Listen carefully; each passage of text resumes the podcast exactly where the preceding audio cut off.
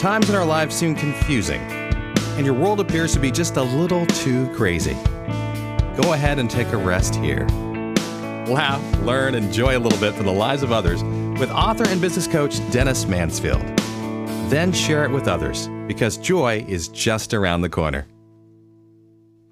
Welcome to Just Around the Corner. I'm Dennis Mansfield. Join me as I travel, give commentary on cultural events of the past and the present, and as I review entertainment trends and passions. Hope you enjoy the show today.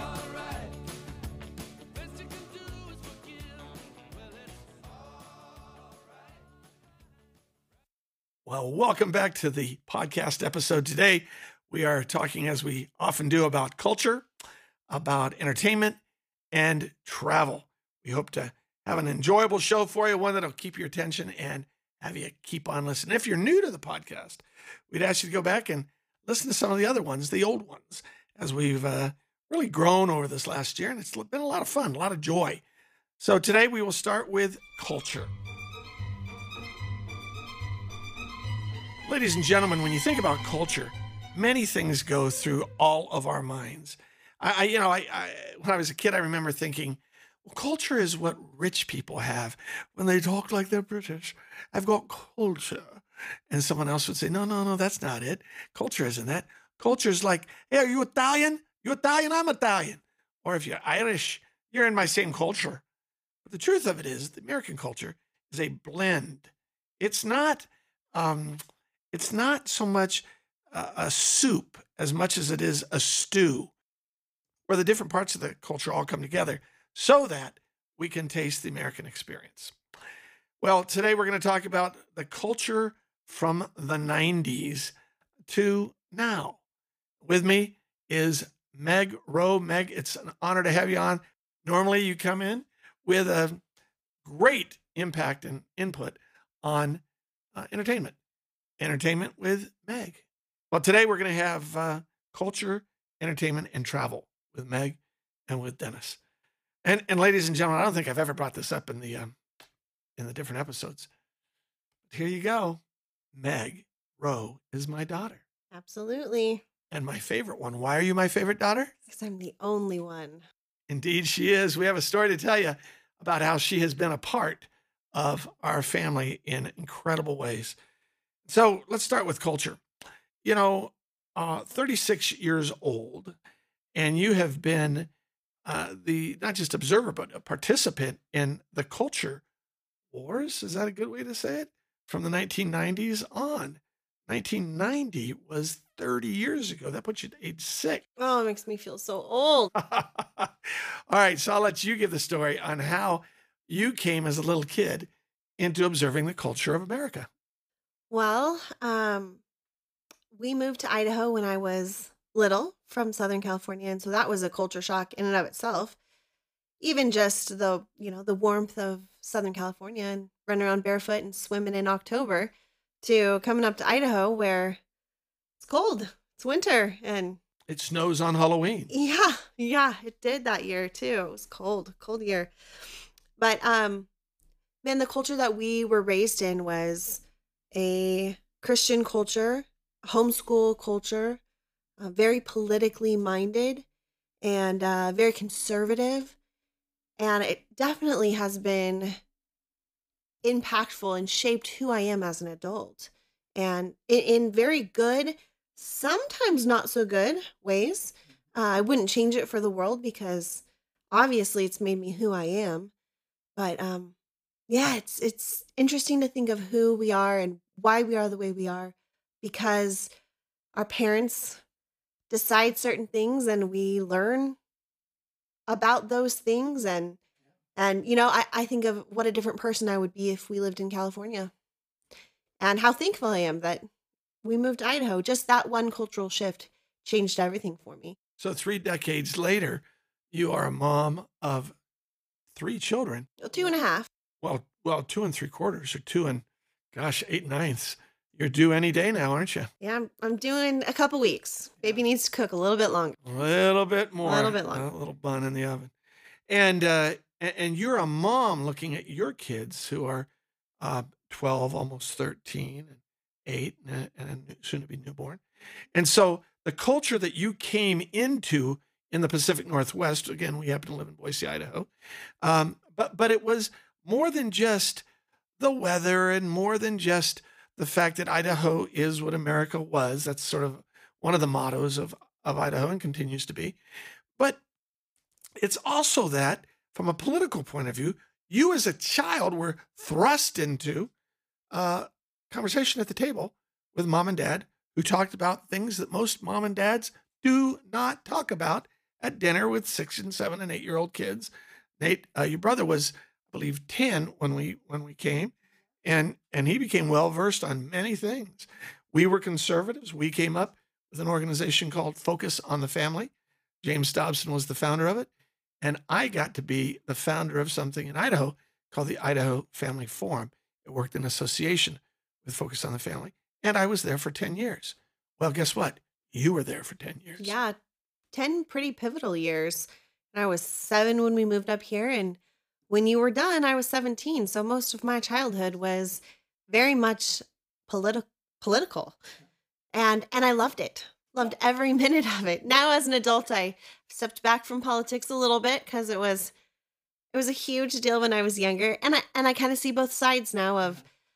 being really engrossed in mm-hmm. politics and understanding that there's a lot of other things as well in life. One of the first things I remember uh, when you began to examine uh, and watch your father as a lobbyist down at the Capitol, I would be down there. Uh, I would take you occasionally. A little later, it became more occasional. And at a certain point, you were there almost every day. And you can talk about that. But uh, as a child, you wrote a letter to the editor. And yet, the, the letter wasn't really a letter to the editor at first, it was a letter to your neighborhood. yep. And, yep. and, and you were what, seven, eight years old, maybe? Entitled Things About Abortion. As an eight year old, seven year old. My my mom was pregnant with my younger brother at the time. And I couldn't understand how anyone could feel a baby in the womb and still think that, that baby wasn't a person or that that baby didn't have any rights or shouldn't have any rights or shouldn't have the chance to live. And I think when you're little, things are so black and white and you don't you don't know the politics of you know women saying, "Well, what about what about in the case of a rape or you know, kids don't think about that. Kids only think about, "Wait a second. This baby is a baby." And any baby that's in a mama's tummy is a baby. So what'd you do? So I wrote a little letter and it's all misspelled. It's adorable. I still have it somewhere. And uh we made copies of it and I passed it around the neighborhood. And I don't know who submitted it to letter to letters to editor. But but one day it showed up in the newspaper and somebody brought it over. I think it was one of your good friends brought it over to us. So he probably did it. But um I remember thinking, "Oh my gosh, people are reading my words." And I don't know what kind of impact it made, but and it was important to me to stand up for what I believed in. And I have always felt that way um, ever since then. At age 36, you have a baby in your belly. I sure do. It's kicking right now. Is he? Yep. And it's a little boy. Little boy. And your name for the baby is? His name is Dax Nathan. What are the reasons? Dax because I just love the name Dax. It means leader, which I think is really important. Meanings of names are very important. We live up to, I believe we live up to what our name means. And Nathan, after my deceased older brother, and his name means gift of God. So, yeah, It's pretty amazing. I'm pretty excited to have this little boy. So the culture of your childhood was sitting around uh, the table at dinner talking about things like um, why there should be choice in education. Yeah. A mother that had been in the union in California for the teachers union, because all teachers had to be in that. There's no right to work there. Uh, who had come up and decided to put our children, you, your brother, into uh, homeschooling environment, and then eventually uh, we moved you into Christian school, and, and eventually you came back to homeschooling, and uh, that was a whole journey there as well. But at the table each night, we would sit and talk, and you began to sharpen your own debate skills. Sure did. Man, I could argue with the best of them, I feel like. I, and I enjoyed it, you know?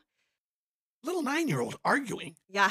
little 10 year old debating. A little sassy. I don't think you were sassy. I was an eyewitness. I think you were just very passionate about your perspective. The world needs passionate people. It's not just that they, they need to be passionate on the left or they, you know, are right for being passionate on the right. It's that passion, the word itself means struggle, that we struggle with the things of life. It's one of the reasons of the, the beauty of the republic form of government we have that we don't just have a leftist government. We have a government of left and right that moves together for a central government so that the culture itself has aspects that are liberal and aspects that are conservative. Which I think is something that so many people have forgotten that we do need both sides, that it's important to see both sides of the issues, that we need to have compassion towards each other in in understanding that we have different perspectives and that everybody comes from their own specific background and it doesn't make them bad or wrong. It just makes their viewpoint different. And I really hate what we see right now with such polar opposite ideals. And basically, if you don't believe the same way I do, you're an idiot. And and that's just oh, it makes me so sad. We need to remember to have love and compassion and people yeah. are people. I think uh, you know as we wind down this section, of course, uh, in the next episode we'll deal with it some more. But as we wind down this section, it, you know, uh, we hear often about a generation that's woke. Well, the, the concept of being woke is that you were asleep at one time. And the truth of the matter is, you were never asleep as a little kid. I guess not. Never. I mean, I, I saw you. Um, and, and as we come back uh, next next episode, we'll talk about how you became a lobbyist. At what age? Oh, I think I was 13 or 14. At the state capitol. To today, you are the youngest lobbyist that ever, ever served in the Idaho state legislature. Pretty great having those lobbyist privileges. well, we'll hear more about the culture of what's happening now, possibly get some ideas about where we're going. Mm. For right now, we just want to leave you with a thought under, under culture that it's a it's a question I had to ask myself over and over again after my own son, your brother Nate, died. And that is, what if I'm wrong in my thinking? What if I'm wrong? What if the things that I hold to are just because I've systematically held to them because I'm loyal to some set of values? But in the bigger picture of life, where gravity is 32 feet per second per second, and natural law demands that the earth turn and the sun move, and all these things are there, that those things are what's really real. And and and my opinion might just be that my opinion. More when we come back. If you ever plan to motor west. Welcome to the Brown Sign Brothers from Boise. We highlight interesting places that most people just pass by at 70 miles an hour on the freeway. Exit with us, won't you? Look up ahead. There's a freeway brown sign. I wonder what it's saying. You can almost hear the tires of the car on the concrete. When you think back to your childhood, to my childhood, to other people when they talk about their childhood, uh, they they took road trips. They they were uh, in an RV with their grandparents, or they they were in a station wagon with their parents, or or a van, and they traveled and they traveled and they traveled. Well, you know, in our segment on travel today, I have the very unique opportunity with my own daughter Meg Rowe to be uh, continuing our conversation. Today is really a podcast episode about Meg and Dad, Meg and Dad. And so, uh, as we think about travel, you know, I can't help but remember back as a Air Force dependent. My father was a, a Air Force man from the start. The first day of the Air Force, he was sworn in, literally the first day, and he had been in the Navy and been in the Army when the Air Force happened. Boom, he goes into it. So that meant we moved a lot.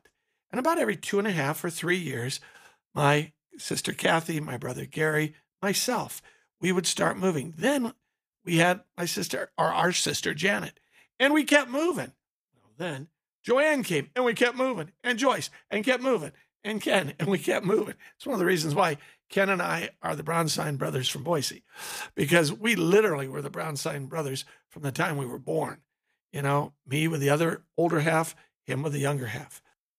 And and so in that, uh, there was inculcated in us a desire to see what's next. Not that this was bad where we were, but we knew, you know, the rhythm, the rhythm, the rhythm, the tires. Okay, go. And we're off from Texas to Michigan, we're from Michigan to California, we're to Germany, we're, uh, you know, all throughout Europe. And I remember, this is one of the coolest things. I was probably 18 months or two, two years old. And I remember flying in an airplane across the Atlantic in, you know, 1958 or something. And those airplanes, Ooh, We're- I bet there were smokers in that oh, airplane. you know, it's where I learned to puff away as a Ooh, two year old. That sounds terrible. and and when we landed, we landed at a uh, someplace right on the border of Germany and France, and there was French influence, and there was German influence, and there Think was about Bavarian. all the good bread you had. Oh, and and it, chocolate. chocolates. It's one of the Mm. ways that I became okay. I'm Dennis, and I'm a chocoholic. That's why if you have read his book, which you should read, which book is that? Trust in What You Cannot See. It's a shameful plug. Uh, well, I plugged it, so it's Okay. not shameful.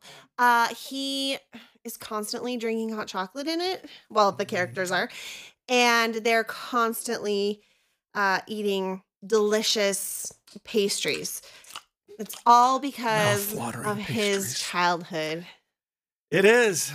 And and when a child grows up in Germany and then suddenly moves to Texas and has a belt buckle that says Lone Star State and then goes I to can't Michigan imagine that culture shock. and then goes to Michigan where they don't have doorbells at that time, you would simply as a little kid go up to the door and knock on it and then say say that your friend was Jimmy. Jimmy, Jimmy. You know what? I didn't believe you on this. And then this summer, or last summer, you confirmed it to me. But then I had a good friend who moved to Michigan. She came back and visited this summer. And I asked her, Does this happen in your neighborhood in Michigan? And she laughed and said, Yeah, all the time. It's so weird. So I guess that's a thing. Travel and culture colliding right there. Totally. Now that's that's a you know just a sort of patchwork quilt of my travels as a kid, but that became something because I had the honor of being your father as you grew up. I still do. That's correct. But as a child, and you grew up traveling. Walk us through what it was like for travel for a little kid who grew to love travel so much that as an adult she's still traveling. Man, my first thoughts of traveling. Well, I know you guys got some sort of award for bringing this tiniest baby to a class reunion, and that was me. So That's that was the first time I was on an airplane. Um, but as far as as far as travel that I can remember, that wasn't visiting family. I remember going to Mexico. We went to this little tiny town in Mexico and visited some people who worked for you that were wintering down there. Is that right? And um, man, just just the culture shock of we went to the beach one day and they loaded up they, they loaded up the couches from their front room into the back of the truck. And then we sat on the couches on the way to the beach and then we unloaded the couches at the beach cuz why sit on the sand when you could sit on your own couch? And That is absolutely an accurate memory. I just remember thinking, wow, so different here and loving it and the sights and the smells and the the weather and um I have blue eyes, so all the all the girls wanted to look at me and touch my hair and look at my blue eyes and my very, very white skin. And um I just you, have you had a snow white complexion. It was really remarkable. yeah. So just just that was a, you know, first blush at travel. But then you kept traveling. Yeah, and when I was 12, we went to Europe. We went on a mission trip to Europe and um that's a whole nother story, but I thought we were gonna go to something similar to America. You know, it was first world and it's Europe, right? Don't they live exactly like us? And um, I had the pleasure of staying in a few people's homes, and they do not live like us. They live very differently. Their homes are Explain that. oh, their homes are smaller and their kitchens are much smaller and Is their it like living in IKEA Yeah, kind of. Except for IKEA in America, at least, has full size refrigerators. and meals? Yeah, they do not have that there. And I remember we washed our clothes, and this is in Denmark, and it took like two or three times as long to get the clothes washed. And then when I pulled them out, I realized they did not have a dryer. In Denmark, they didn't have a dryer. And I was Wait, wait, wait. In the sunny tropical climate of Denmark. Yeah, yeah, you know, the Nordic region of Europe. They did not have dryers. And and I just thought like what in the heck is this this is so different. I never thought they were backwards or wrong or anything like that. I just remember thinking, wow, they live really differently than us. And that's good. That's different and it's good. And I have gone to Europe several different times and have loved every experience I've had there, whether it be in in northern Europe or southern Italy, and it's just vastly different. Um, Well, you know, as a child, you did this. I mean, my heavens, you were in the Dominican Republic. Uh, you traveled to Israel. Uh, there were a number of places that you went to as a child. yeah, yeah. Israel, when I was 15, the day I got my driver's license, we flew to Israel. I don't know if you remember. I do very well. And then I went to the Dominican Republic with um, some friends on a missions trip, and we we got to meet with the locals, and we did a vacation Bible school for the kids. And I remember thinking, okay, I know what third world is because of Mexico, having been to small villages in Mexico. But going to a country that's classified as third world in the Caribbean is entirely different, different kind of third world it's incredibly different different culture different food different ethnicity different language what, um, what was it more like? I mean, Spanish was there. yeah uh just darker skinned more black influence um and just you know the the jerk chicken that you think of when you think of jamaica that sort of spicy flavor that's different than mexican uh spicy and I I don't know. It just it was so different and yet really amazing to see. And and then I spent when I was 18 before I got married, I spent 6 months in Australia and had the pleasure of going to Thailand while I was in Australia. And again, thinking Australia was going to be like America, only they drive on the other side of the street. And they're not. It's different. It's just different and it's so good and it's so wonderful and I loved it there. And the culture and the people are beautiful and wonderful but they're not American. No, they're not. It's it's A- a- different. And, all I can say to that is Bob's your uncle. yeah, exactly. I'd hear that and I'd go, well, actually, I don't have an uncle named Bob. Fair dinkum. Fair, fair dinkum. Fair dinkum. See, there we go. I mean, where do these things come from? Well, howdy, y'all. Where do these things come from? From America, you know, and and yet we're used to those uh, kind of iconic uh, expressions. Well, the, the the the Australian way of life was their way of life, and suddenly you were an outsider right in the middle. How long? Yeah, did you I was the one that had the accent. Yes, It was pretty fun actually. How I was there for I was there for 6 months. Um and I spent one of those months in in Thailand. tell everybody what you did in Thailand. You know, travel can be uh, wonderful in the sense of viewing things and listening and eating things, but you did something different in that month. Yeah, that month. Uh, so the organization that I was with was called Youth with a Mission, and it is a. Uh, the the school that I did was called a discipleship training school, and it's really a school about learning who you are in God. But there's this month or two months, depending on where you go, that you reach out and love people where they're at. And so I was on a on a group of, I think there were twelve of us girls who went. Um, and we went to the red light district in Thailand. We went to the main red light district in Bangkok, and then we went to Pattaya, which is a city that is well known for its brothels, and the whole city is pretty much a brothel. Um, and we worked with organizations that were already established there, helping women to leave prostitution and to have other careers. Did, did they want to exit uh, prostitution? Some did, some did, and some didn't. And uh, you know, money can be really good, and the self worth. Uh, if you've been in it a long time, I think that the women just don't think they have any self worth. And you know, it's the first time that I really understood why prostitution was put in the Bible. Jesus talked to prostitutes and Jesus loved them where they were at and said you can you can get past this and you can do better.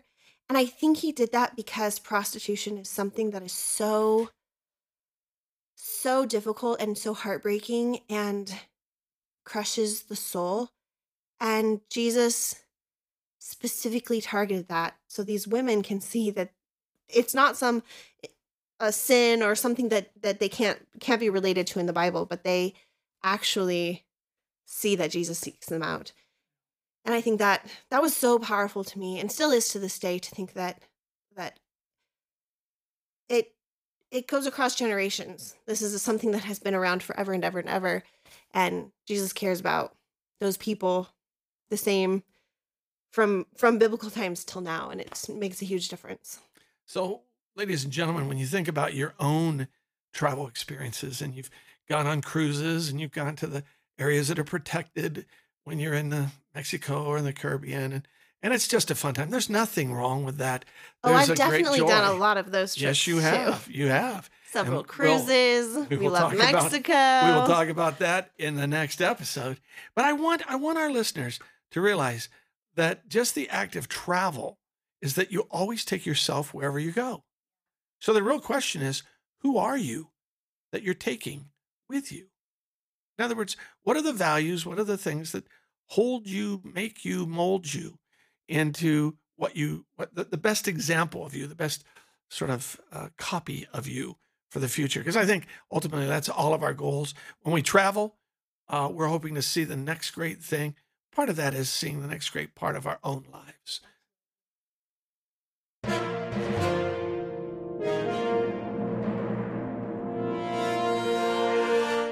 Watching TV? The television is one of the best inventions of human history. See?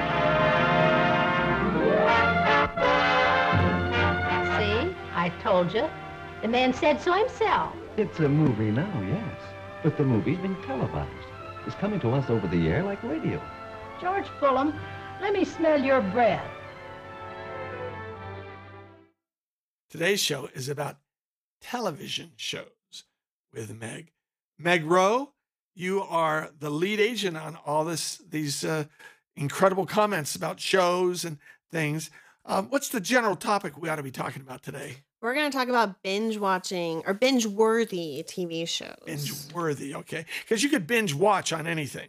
Pretty much. And during the period of the of COVID nineteen, many people say what when they turn on Netflix?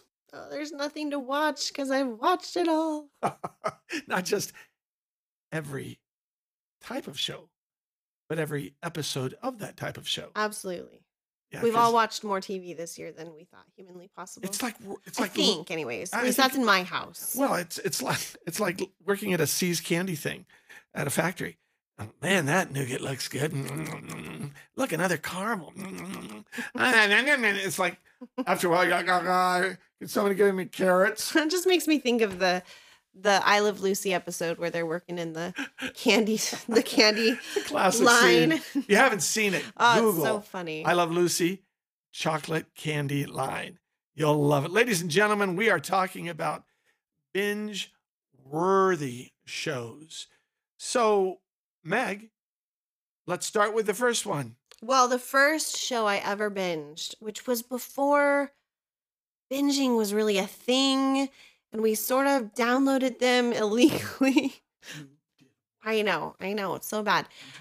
We we watched Alias. Oh, such a good show for the first couple seasons, and then it gets super weird. But it oh, What's so the premise?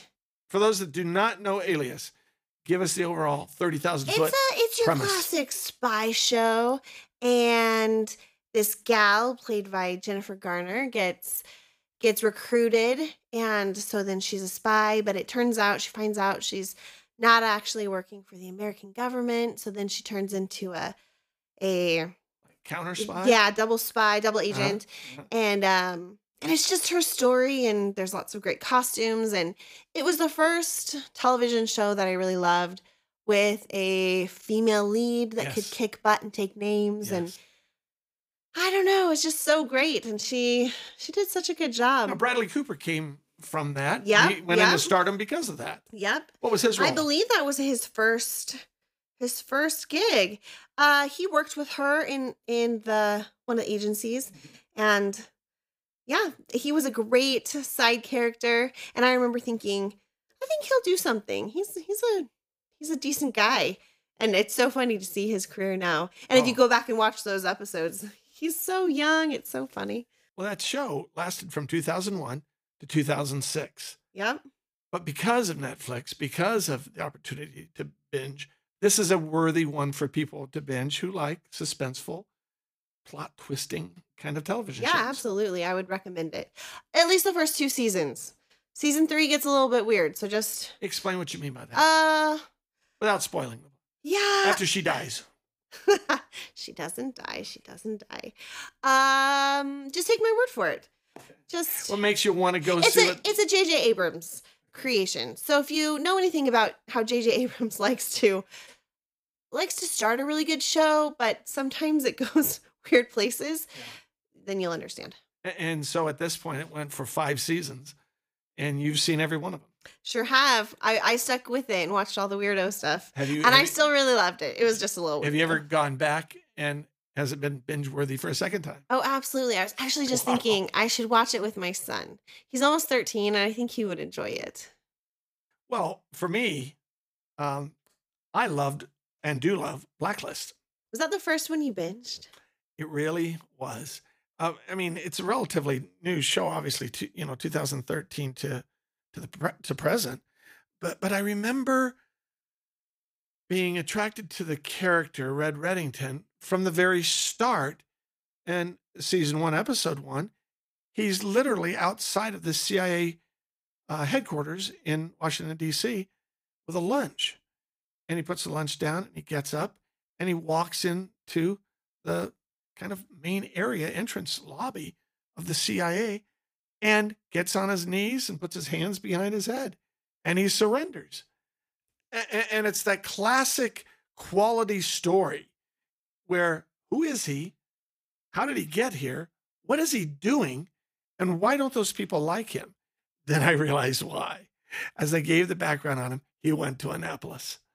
See, had he gone to West Point, like I don't know, like your father and your brother, people would have they would have made him head of the CIA. I don't know. He should have maybe gone to Air Force Academy. Yeah, then he. I feel like Air Force is the Yeah, I'm sorry. clear winner Yeah, here. it's a very good The one. Did you clear say the Chair. Force? I was listening. Oh, what? I'm sorry. I'm sorry. I'm sorry. Red Reddington. My husband is in the Air Force. This is why we have this Oh, little bit of a yes, yes.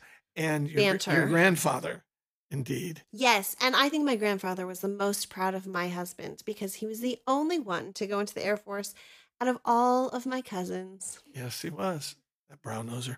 Anyway, uh, so Red Back to movies. Red Reddington comes in, and the story unfolds.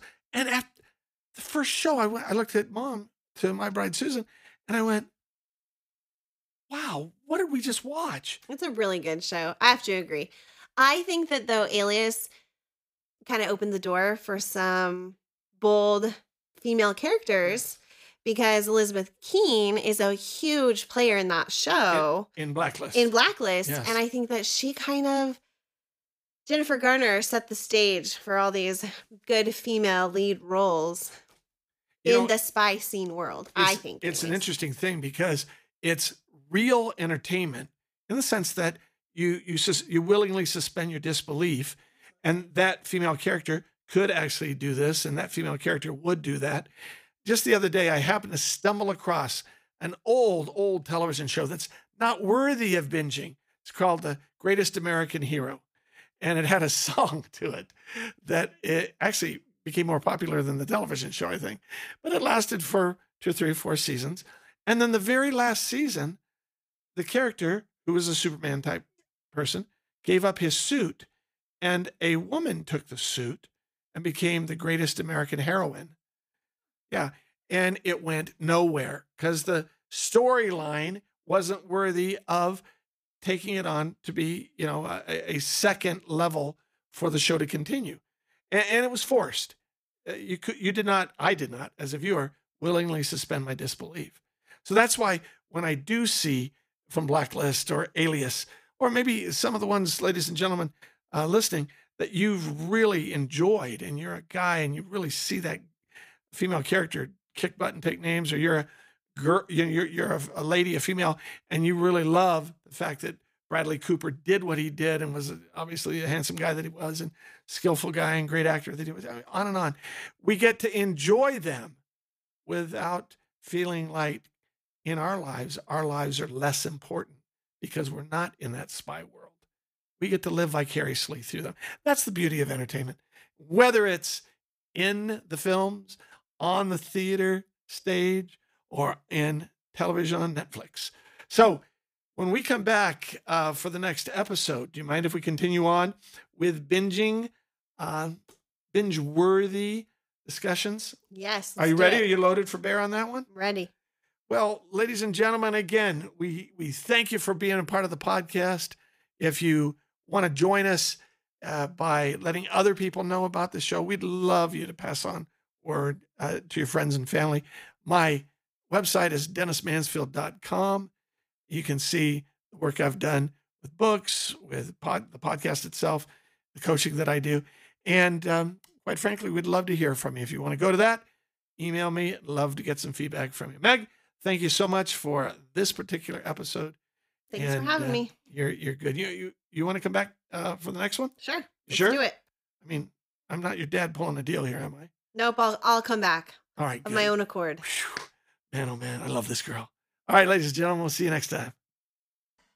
Just around the corner is a feature of DennisMansfield.com. For more information on the travel episodes, please text Brown Sign Bros. That's Brown Sign Bros to 72,000 or Brown Sign Faith to 72,000. Visit Amazon.com for books by Dennis Mansfield. I think you'll like them. Many thanks to Michael Seals for production work and for the original music. Acknowledgements to the Traveling Wilburys, to Nat King Cole, and assorted rock and rollers, whose songs we occasionally sprinkle throughout the episodes. Kudos to Meg Rowe, History.com, Ken and Colin Mansfield, and my bride Susan for their inspiration and information, for their hard work and encouragement to make possible just around the corner. And finally, a wink and a nod to Kevin Miller in the morning on KIDO Radio, Boise, Idaho. Till next episode, this is Dennis Mansfield.